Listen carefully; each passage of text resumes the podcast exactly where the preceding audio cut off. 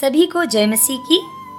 आज जो कहानी हम सुनने जा रहे हैं उसका नाम है हिम्मत वाली चिड़िया। एक घने जंगल में आग लग गई। सभी जानवर डर के मारे अपनी अपनी जान बचाने के लिए भाग रहे थे।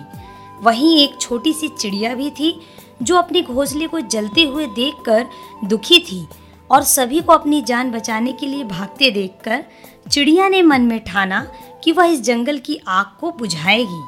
उस छोटी सी चिड़िया ने जंगल को आग से बचाने के लिए बार बार नदी में जाकर अपनी छोटी सी चोंच में पानी भरकर उस आग में ला ला कर डालने लगी।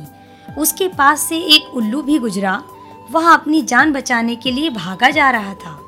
जब उसने चिड़िया को ऐसे करते हुए देखा तो चिड़िया से पूछा, अरे चिड़िया, ये क्या कर रही हो? चिड़िया ने कहा, इस जंगल की आग बुझा रही हूँ।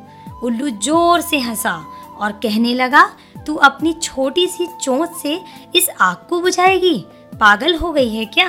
चिड़िया ने कहा, हाँ मुझे मालूम है आग भयंकर है, लेकिन यदि मैं कोशिश करने से पहले ही हार मान लूँ तो ये तो मूर्खता होगी ना।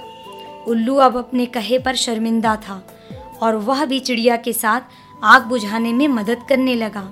मित्रों, परमेश्वर का वचन कहता है फिलिपियों अध्याय चार वचन तेरह में, जो मुझे सामर्थ देता है उसमें मैं सब कुछ कर सकता हूँ। परमेश्वर आप सभी को बहुत आशीष दे।